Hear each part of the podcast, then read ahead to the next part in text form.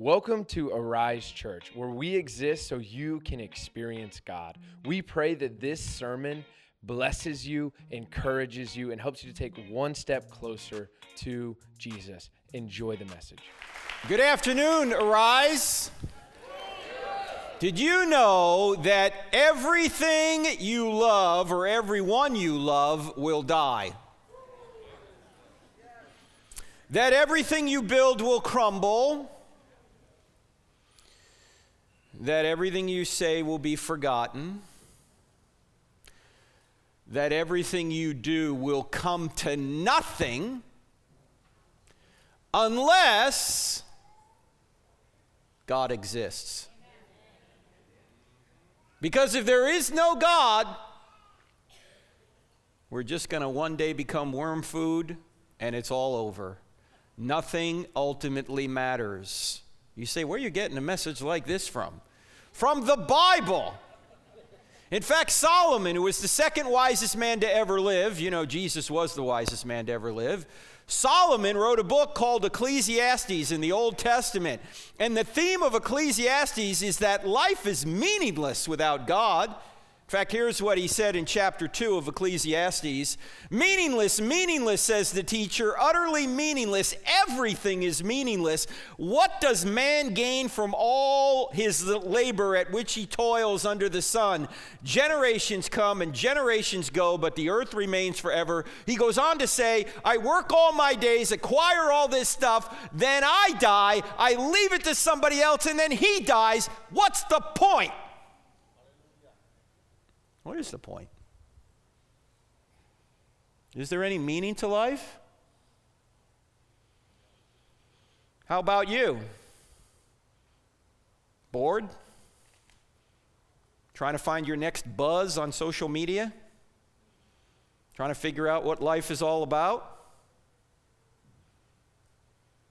You know, if you take the world standards, the world says you got to have a good relationship, you got to have money, you got to have power. If you have those things, you're going to be happy. If that were the case, we should be the happiest nation in the world, but we're not. We've got everything to live with and nothing to live for. Why do we lead the world in drug use? Why are we among the leaders of divorce?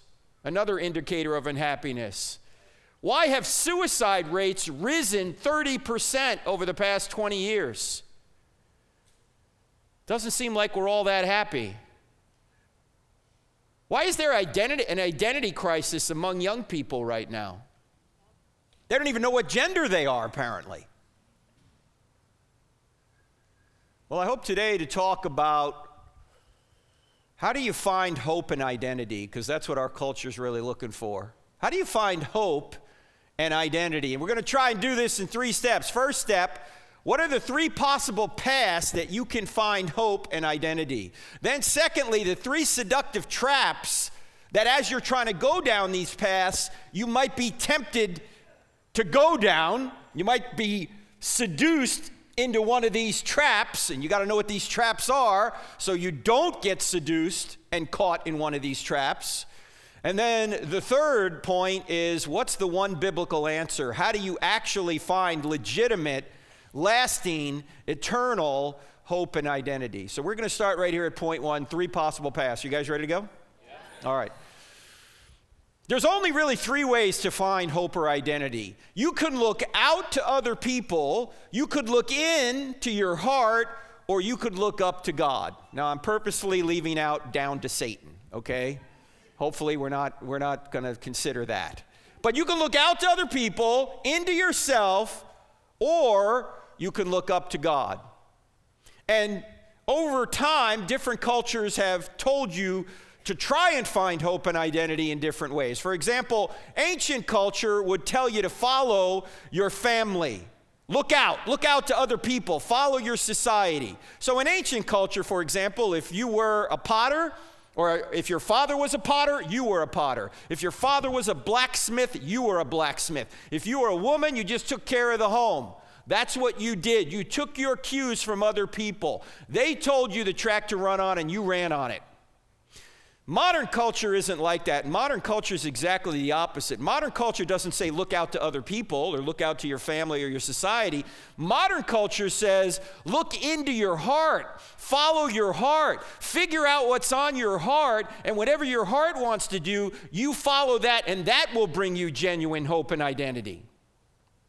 In fact, modern culture says you need to cross every stream. You need to swim every ocean. You need to climb every mountain. Is that like The Sound of Music? Or is that some Disney movie? It's probably a combination of all of them, right? You're supposed to just follow your heart and just overcome every obstacle to do it, and don't let anyone tell you you ought not do that. Don't let them talk you out of it. Ignore them. Follow your heart, and you'll find happiness, you'll find identity, you'll find hope. And then, of course, religious culture is follow the rules. Whatever your religion tells you to do, that's what you do. Now, a lot of you might think, well, that's Christianity. No, Christianity is not that, actually. None of these are the right way, but let's talk about the modern culture, because that's what's really prevalent in our world. Follow your heart. Is it a good idea to follow your heart? Well, here's how modern culture works. Here's how the modern psyche works. If you have an idea or a desire on your heart, we tend to think that that idea or desire is really who you are. That's you. So particularly when it comes to the sexual issues, if you have a sexual preference for, say, somebody of the same sex, that's who you are. That's your identity. So if someone else comes along, like a preacher, who says, well, actually, God doesn't want you to do that. He doesn't want you to follow your heart down that road. Those people then think you're attacking them because, you see, they're saying that's my identity. The idea on my heart is me. And so when you say this is wrong, you're attacking me. Now, in reality, that's not the way the world works, but that's the way our world works. And unfortunately, this kind of idea has even infiltrated the church. So you now have churches who will say, despite what the Bible says, we're going to say that, say, any sexual identity you have is a good thing and God wants you to do that. If God has put that on your heart, they'll say, then follow it. Unfortunately, what this is indicating is that the new religion in America is more meology than it is theology. It's all about me. Whatever I want, God wants for me. In this case, God doesn't make us in his image. We make God in our image. Whatever God or whatever I want is what God wants for me. I'm going to make God in my own image. Now, of course, this is nothing new. People have been doing this for years. They think, I'm going to make a God in my own image, and I'm just going to follow it. Now, they don't really think they're doing that, but that's what they're doing. You know, if your God doesn't disagree with you anywhere, you've got the wrong God. In reality, some idea that you have on your heart is not the true you. We need to separate ideas that you have from the true you, although there's one exception to this. I'll get to it at the end. Your identity is not whatever you think about. If your identity was whatever you thought about, then most men would be women and most women would be chocolate. Okay? But let's dig a little deeper into this idea of should you follow your heart? And I'm here to say that you should not follow your heart without moral restraint. Why? Well, there's a number of reasons. We're going to look at three of them. The first reason you ought not follow your heart is because our hearts are selfish and deceitful. And you don't want to be deceived by your own heart. Secondly, our hearts are conflicting. You might think you want something, but on the other hand, you want something at the same time, almost exactly the opposite. And then thirdly, our hearts change. Your heart changes over time. What you thought was a good idea 2 years ago, you might think is a crazy idea right now because your heart changes. So it makes no sense to blindly follow your heart, because your heart's probably going to change anyway. Let's look at each one of these in order. Let's start with your hearts are selfish and deceitful. Let me ask you a question. Let's suppose while you were getting ready to come to church this morning, you went into your bathroom to get ready and you looked in your mirror and you noticed there was a sign attached to your head, and this sign transmitted in big LED letters every thought you had. You couldn't turn the sign off. You couldn't cover it. No matter where you went, everyone could read every thought that you were thinking. Would you be here in this church right now? I wouldn't leave the bathroom, would you? Why? Because your heart, my heart, our hearts are deceitful and wicked. When we meet people, well, let me put it this way. This is why you can never remember somebody's name if you meet a group of people. Because when you meet somebody for the first time, you're not thinking about the name. You know what you're doing? You're evaluating them. That is the ugliest shirt I've ever seen. Where did you get that haircut? Walmart? I mean, you're not thinking nice thoughts. You're evaluating people. You're judging people. You're thinking about what can this person do for me? Do I even want to know this person? You're thinking all about yourself. You're not thinking about that person. That's why you can't remember their names. And in fact, if you think about your heart, you think about my heart, we grew up this way. We were selfish from the beginning. You never have to teach a 2-year-old to say mine, right? He already knows that. You have to teach a 2-year-old to share, right? It's easy to be bad. It's hard to be good. And by the way, only the Christian worldview believes that. Islam, they think people are inherently good. Other worldviews, they think people are inherently good. Only the Judeo-Christian worldview agrees that we're depraved, that we're bent toward evil, that it's easy to be bad, it's hard to be good, and we need to renew our minds. And we need to have the power of the Holy Spirit to help us behave better, because left to ourselves, we're not going to behave better. We need renewal. And of course, the scriptures teach this. Jeremiah said, the heart is deceitful above all things and desperately sick. Who can understand it? You might say, well, no, I'm not that bad of a person. I'm better than my neighbor. Well, you know what? You might be better than your neighbor, but you're only less worse than he or she, right? You're only comparing yourself against your neighbor who might be worse than you. You're not comparing yourself against the perfection of, say, Jesus. Sure, you look good compared to other bad people, but you're still a bad person. In fact, there are no good people. Did you know that? Jesus, with the rich young ruler, the rich young ruler called Jesus good, and he said, why do you call me good? Do you realize there's none good but God? What was Jesus? Was Jesus denying his Godhead? No, he was actually affirming it. He's saying, do you realize that you're calling me good and there's none good but God? Which means you're calling me God, which is in fact what I am.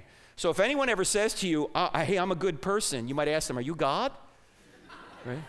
There's none good but God. And if you think you're good, what's happening? Your heart is deceiving you. You know the worst thing about being deceived is you don't know you're being deceived. That's the whole point. If you knew you were being deceived, you wouldn't be deceived, right? So our heart is deceitful and wicked. Every study shows this, by the way. Nobody just wants to believe it. In fact, there was a study by the Babylon Bee. They found out how deceitful people were. Here's what they found. Study finds 100% of men would eat any fruit given to them by a naked woman. Right? You'd say, I'd have done better than Adam and Eve. No, you wouldn't. You'd do the same thing, wouldn't you? No, we're not supposed to follow our heart. The scriptures actually say the opposite. In fact, I think the most important verse in the Bible for today's culture, other than the gospel itself, actually comes from the Old Testament. It comes from Proverbs chapter 4, and here's what it says. Above all else, guard your heart, because everything you do flows from it. Above all else, guard your heart, because everything you do flows from it. If your heart is in a certain state, and it's not a good state, you're going to wind up doing things that are going to hurt you and hurt others. So guard your heart. Don't follow your heart. Your heart is deceitful and wicked. So that's the first reason you can't follow your heart without moral restraint. The second reason you can't follow your heart is because your heart is conflicting. Yeah, you want that donut, don't you? Yeah, but you also want to be healthy, right? I mean, on one hand, you want to be healthy. On the other hand, you just want to eat whatever you want, don't you? You want both. Your heart's conflicting. You want that shiny new thing, but yet you also want to be financially secure. You don't want to go into debt and create all that stress in your life. Your heart wants both things. You want the new thing, but you don't want to go into debt to do it. You want to get married. You love that person. You want to be locked into that person. You really love that person. On the other hand, you know, I don't want to lose my independence. I want to be able to play the field. Look, you can't have it both ways. You got to pick one or the other. I don't know about you, but when I got married, it really put a damper on my dating life. You got to pick one or the other, and your heart at times may tell you to go in different directions. In fact, every married person in here, I'm sure at some point, this might happen to you every other day. You might find somebody you find attractive, and you might go, yeah, it would be fun to just, yeah. You want to follow your heart there? Disaster. You want to have a family, right? Oh, I want to have a family. I want to be blessed with children. I can't wait to get these little buggers out of my house. Right? I love them, but they're a lot of work, a lot of mess, a lot of money. You want it both ways, don't you? You want to have a wonderful family with great kids. On the other hand, you want to get back to where you could actually have a life of your own, right? You can't have it both ways. What are you going to do? Your heart is conflicting over and over again. You got to make choices, and you got to stick with those choices. One way or the other. If you don't, it's disaster. In fact, you might want to have a great career. You might want to have the title. You might want to have the office. You might want to have the money, all the perks that go with it. But that's going to take a lot of time. Oh, I also want to have a great family life. But guess what? You can't be at your kid's Little League game at 8 p.m. on Tuesday night while you're on that business trip at the same time, right? What are you going to choose? Your heart's divided. You can't do it all. You can't have it all. You got to make choices. What are you going to choose? You got to restrain one side or the other. C.S. Lewis put it very well about restraint. Here's what he said about restraint. He said, surrender to all our desires obviously leads to impotence, disease, jealousies, lies, concealment, and everything that is the reverse of health, good humor, and frankness. For any happiness, even in this world, quite a lot of restraint is going to be necessary. You need to restrain yourself one way or the other. You got to make a choice. You can't just follow your heart blindly.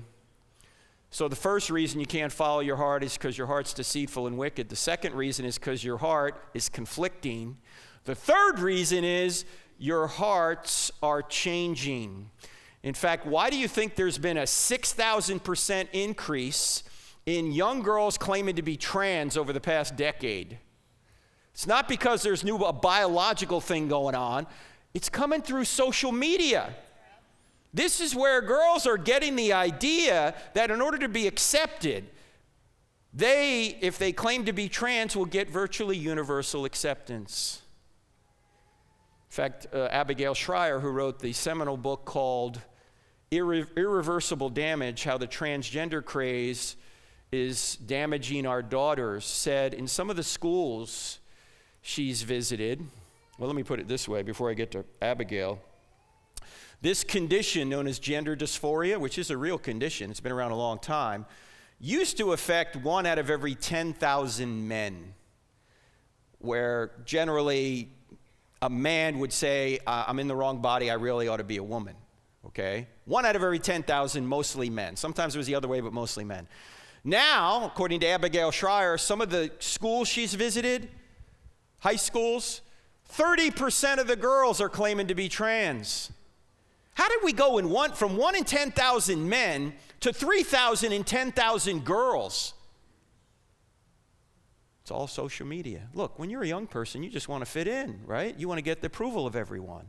What's the fastest way in our culture to get approval? Oh, just claim you're trans or LGBTQ of any kind. People are going to applaud you. And anybody who says, oh, don't go down that road, you're going to hurt yourself, they're going to be shouted down and canceled. They're going to be called names. You're a bigot. You can't do that. Look, there's only two ways you can run your life. You can run your life through principle, truth, or you can run your life through power. That's it. Are you going to follow the truth? Or if you're not, then you're just going to utilize power to shut everybody else up who disagrees with you. That's what cancel culture is. That's what censorship is. We need to shut everybody down because they don't agree with us. Because we can't argue reasonably to this. So we just got to shut up any opposition. Now, 10 minutes ago,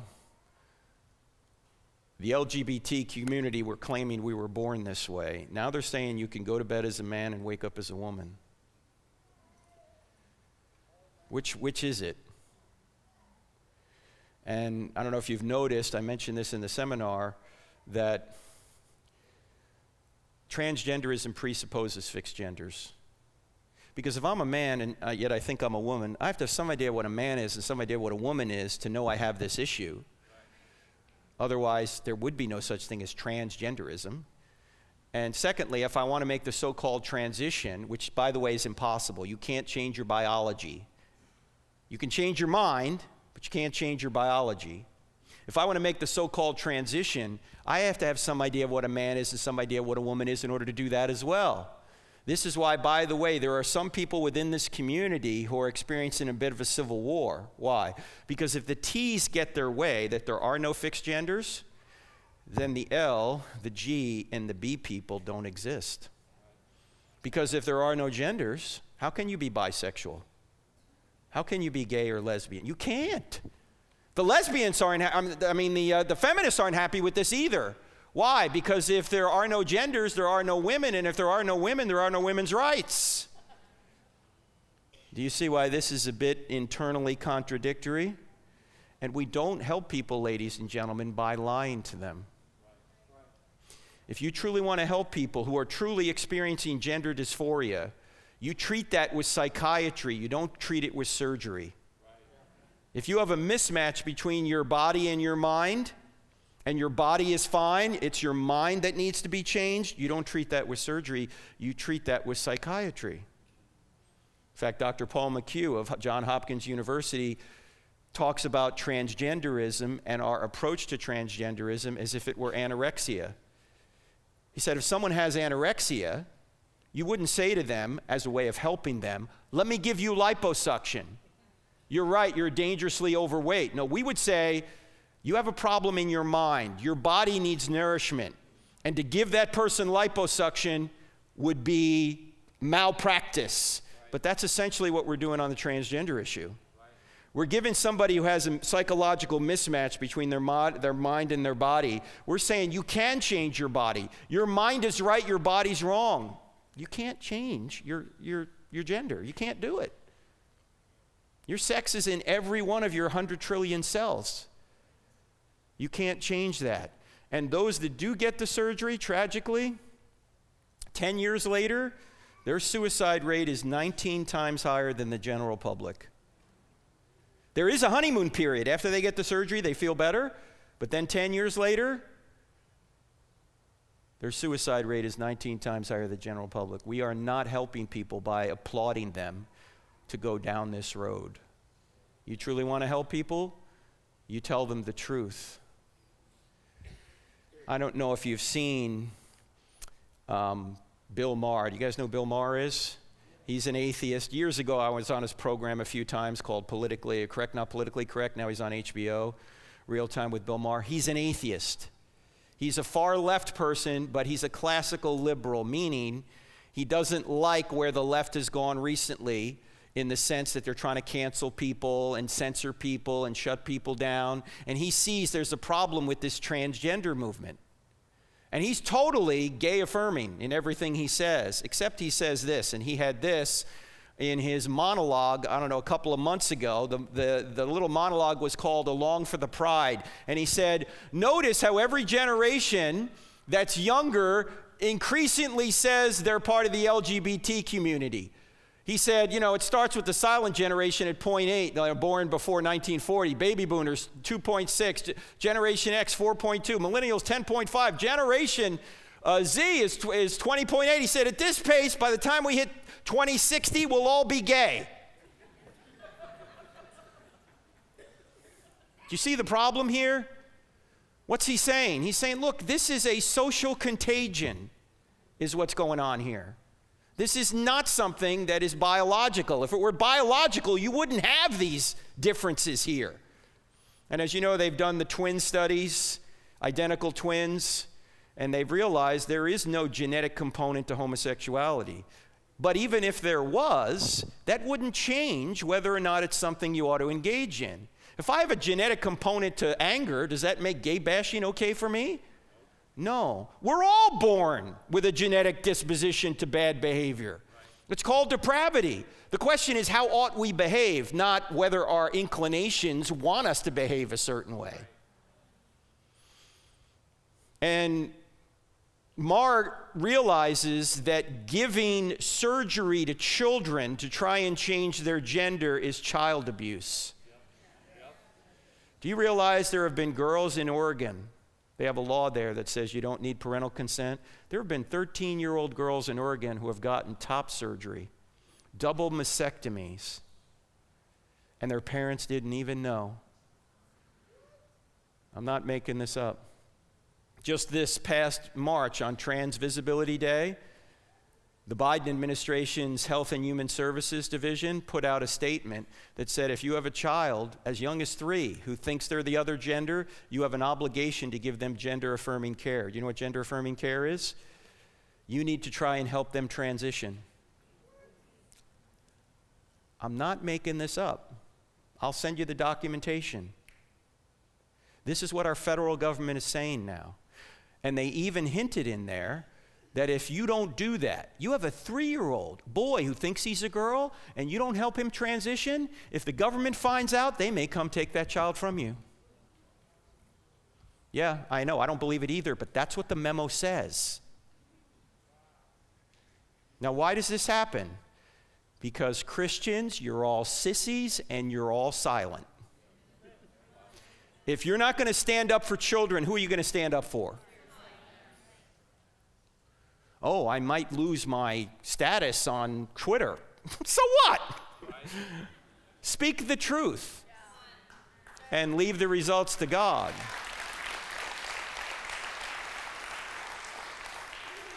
Now, Maher pointed out in his show, and you can find this on YouTube, it's worth watching.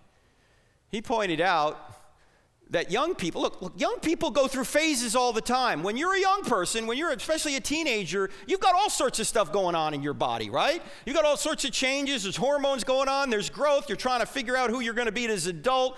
Things change almost by the minute. People go through phases. And you may think this is great at one point, and you know, 10 minutes later you're going, it's not great anymore. And in fact, Maher says, look, when I was a kid, I wanted to be a pirate. It's a good thing my parents didn't take me for eye removal and peg leg surgery.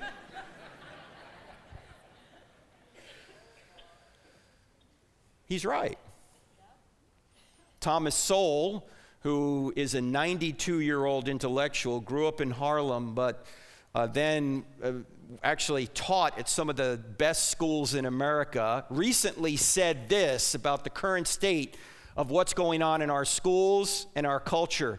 He said, ours may become the first civilization destroyed not by the power of our enemies, but by the ignorance of our teachers and the dangerous nonsense they are teaching our children. In an age of artificial intelligence, they are creating artificial stupidity.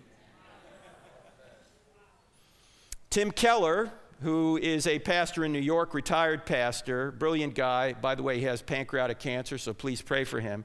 Anyway, Keller at one point said, another reason you can't just blindly follow your heart is because your heart is changing, and it changes a lot when you're a young person. Kind of the same thing Maher's saying. In fact, he said this. You ever notice, if you think back to when you were 10, as soon as you hit 15, you probably look back at your 10-year-old self and said, you know, I was kind of an idiot when I was 10. I didn't have everything together, right? Then you hit 20 and you look back at your 15-year-old self and you said, you know, I was kind of an idiot when I was 15, right? Then when you hit 30, you look back at your 20-year-old self and you say, I didn't have it all together when I was 20. I was kind of an idiot. You know what this means according to Keller? No matter what age you are now, you're an idiot. Because you're always going to look back at your earlier self and say, I didn't have it all together back then. Now, thankfully, this does slow down when you get older. I'm 60 now. When I was 50, and I don't look back at my 50-year-old self and say, you know, I was kind of an idiot. Because when you get older, you know, things have pretty much settled down. But when you're young, things are changing by the minute, it seems. It makes no sense to make a life-altering decision based on what you thought when you were 15. In fact, you know, the young people that do experience true gender dysphoria, by the time they hit 18, 80% of them have grown out of it. So why would you give anybody surgery when they're 15 or 13 to try and correct something you can't correct anyway, when if they had just waited, they'd have been fine as they were? It makes no sense, ladies and gentlemen. That's why we can't blindly follow our hearts. All right. Second point, what are the three seductive traps? How many of you were at the seminar this weekend? How many of you were not? Where were you? This is going to be for you because I mentioned this to the people who were at the seminar faithfully. My friend J. Warner Wallace, a cold case homicide detective who's been on Dateline more than any other homicide detective because he solves homicides that are decades old, these cold cases. He says that whenever he finds a dead body that he knows has been murdered, he knows there's only three reasons why that guy's dead. It's not 1,000 motives he needs to chase down, just three or a combination of the three. He says that guy's dead because there was either a sex issue, a money issue, or a power issue. Sex, money, or power. Those are the things that drive people to murder. In fact, those are the things that drive any of us to sin. Why? Because sex, money, and power are good things. The problem is they're so good, we'll often take shortcuts to get them. So the scriptures tell us the same story. John, who wrote, of course, the Gospel of John, book of Revelation, also wrote three other books, 1st, 2nd, and 3rd John. Here's what he says in 1st John. These are the three traps in the world. He says, do not love the world, nor the things in the world.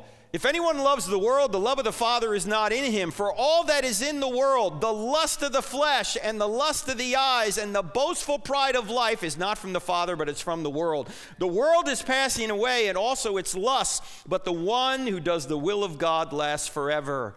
Notice the lust of the flesh, sex, the lust of the eyes, money, and the boastful pride of life, power, pride, recognition. Those are the three things, the three seductive traps that can entrap any of us as we try and find true hope and identity.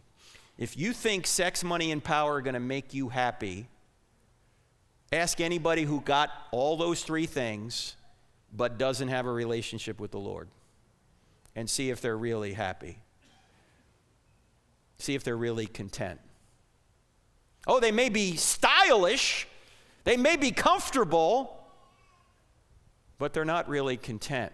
There's something missing. And even Hollywood gets this. When Hollywood makes a great movie, it realizes that follow your heart is not going to inspire people. But sacrifice to save others will inspire people. My son and I wrote a book just very recently. He's a Air Force graduate or an Air Force officer right now, but he's also a seminary graduate.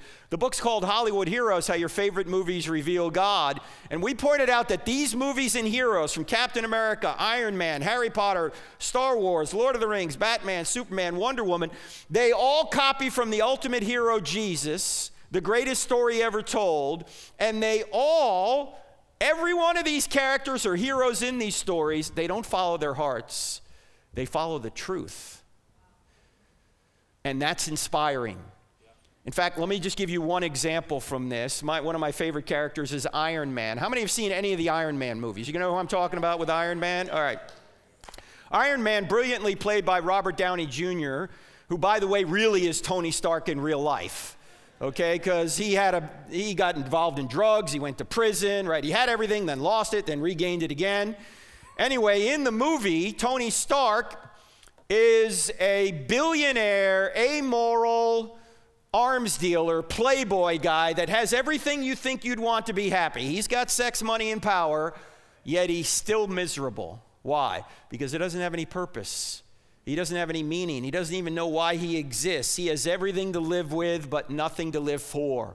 Then there's a weapon that goes off, one of the weapons that he sold to terrorists. It goes off near him. It puts shrapnel in his chest, and he has to have a device installed in the center of his chest to guard his heart from encroaching shrapnel. If that device if that device fails, he dies. Now, for me, I don't know whether the movie writers recognize this or not, but this is a beautiful picture of the most important Bible verse I just mentioned. Above all else, guard your heart because everything you do flows from it. And what does Tony Stark do? He does guard his heart for the next series of movies. I mean, he started out, you think there's no way this guy's a hero. He's a playboy. He's in it for himself. Then he goes through this long arc of character development over several movies to the point where you get to Endgame. Spoiler alert. When he is about to take on Thanos, the evil Satan figure, he does, but he sacrifices himself in order to beat Thanos, and he dies. Now, I don't get welled up at movies, but I was almost welling up when Tony Stark, weren't you? He's dying. I'm like, he's my favorite guy unless Doctor Strange does a multiverse thing, we're never going to see this guy again, right? He's dying there, and everyone's inspired by it. But imagine if at the end of the movie, the writer said, no, we don't want that ending. Why don't we do this? Why don't we have, let's write it this way. Tony Stark is there with his Avenger buddies, and he says to them, guys, I'm not just feeling it today. I don't want to take on Thanos. I got to get back to following my heart and taking care of just me. I'm out. And then the movie ends. Would anybody go, wow, that was inspiring?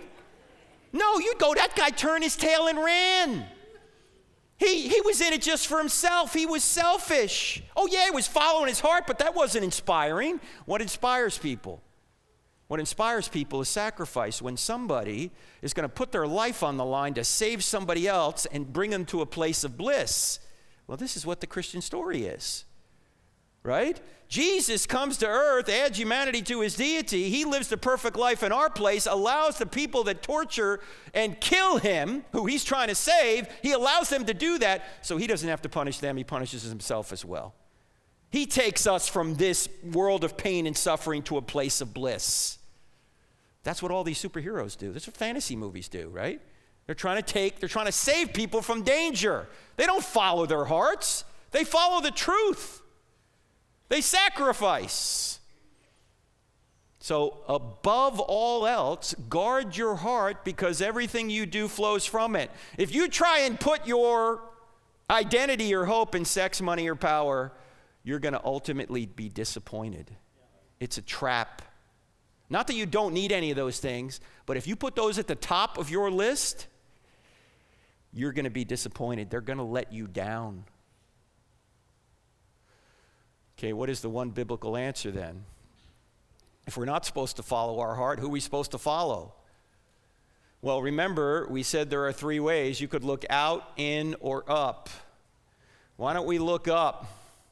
In order to know how to find true hope and identity, we've got to know what the purpose of life is. Now, for those of you that were at the seminar, don't answer. This is for the people who weren't. What is the purpose of life? Why are we here? This is the interactive portion of the program. Why are we here? What's the whole point? Anyone? you were here. I mean, is it just to get a whole bunch of stuff and then you die? To get sex, money, and power? Is that why we're here? I think Jesus, when he was praying to the Father in John chapter 17, he's praying for us. I think he states what our real purpose is. Here's what he says. He says, praying for us, now this is eternal life, that they, meaning us, he's praying for us, may know you, the only true God, and Jesus Christ whom you sent. The purpose of life is to know God. Now, for those who were at the seminar, remember there's a difference between knowing that God exists and trusting in God, right? Even the demons know that God exists, but they don't trust in him. Jesus is talking about the relationship kind of know, not just the intellectual kind of know. Oh, yeah, I know you exist. That doesn't get you anywhere. You got to go from belief that to belief in. And when you add the Great Commission to this, the purpose of life is to know God and to make him known. So this is where hope and identity come in. Remember how we said that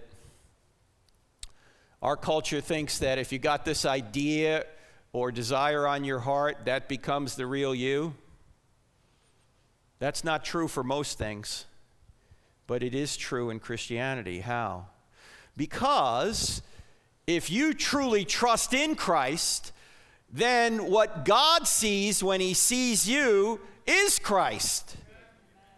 In other words, you don't achieve your identity. You receive your identity. You see, Christianity is the only worldview where you don't achieve your identity, you receive your identity. There's nothing you can do to earn it. If you have to achieve your identity, as the world tells you, number one, that puts all the pressure on you. Number two, there's always someone that can do it better. It's fragile, it's fleeting. The only identity and the only hope that's eternal and incorruptible, the only hope you can't lose, is the identity you get when you become a Christian, because then God sees who you are. You know, you can lose everything in life. You can lose your job, you can lose your money, you can lose your spouse, you can lose your health, you obviously can lose your life. There's only one thing you can never lose, and that is Jesus. You can't lose him.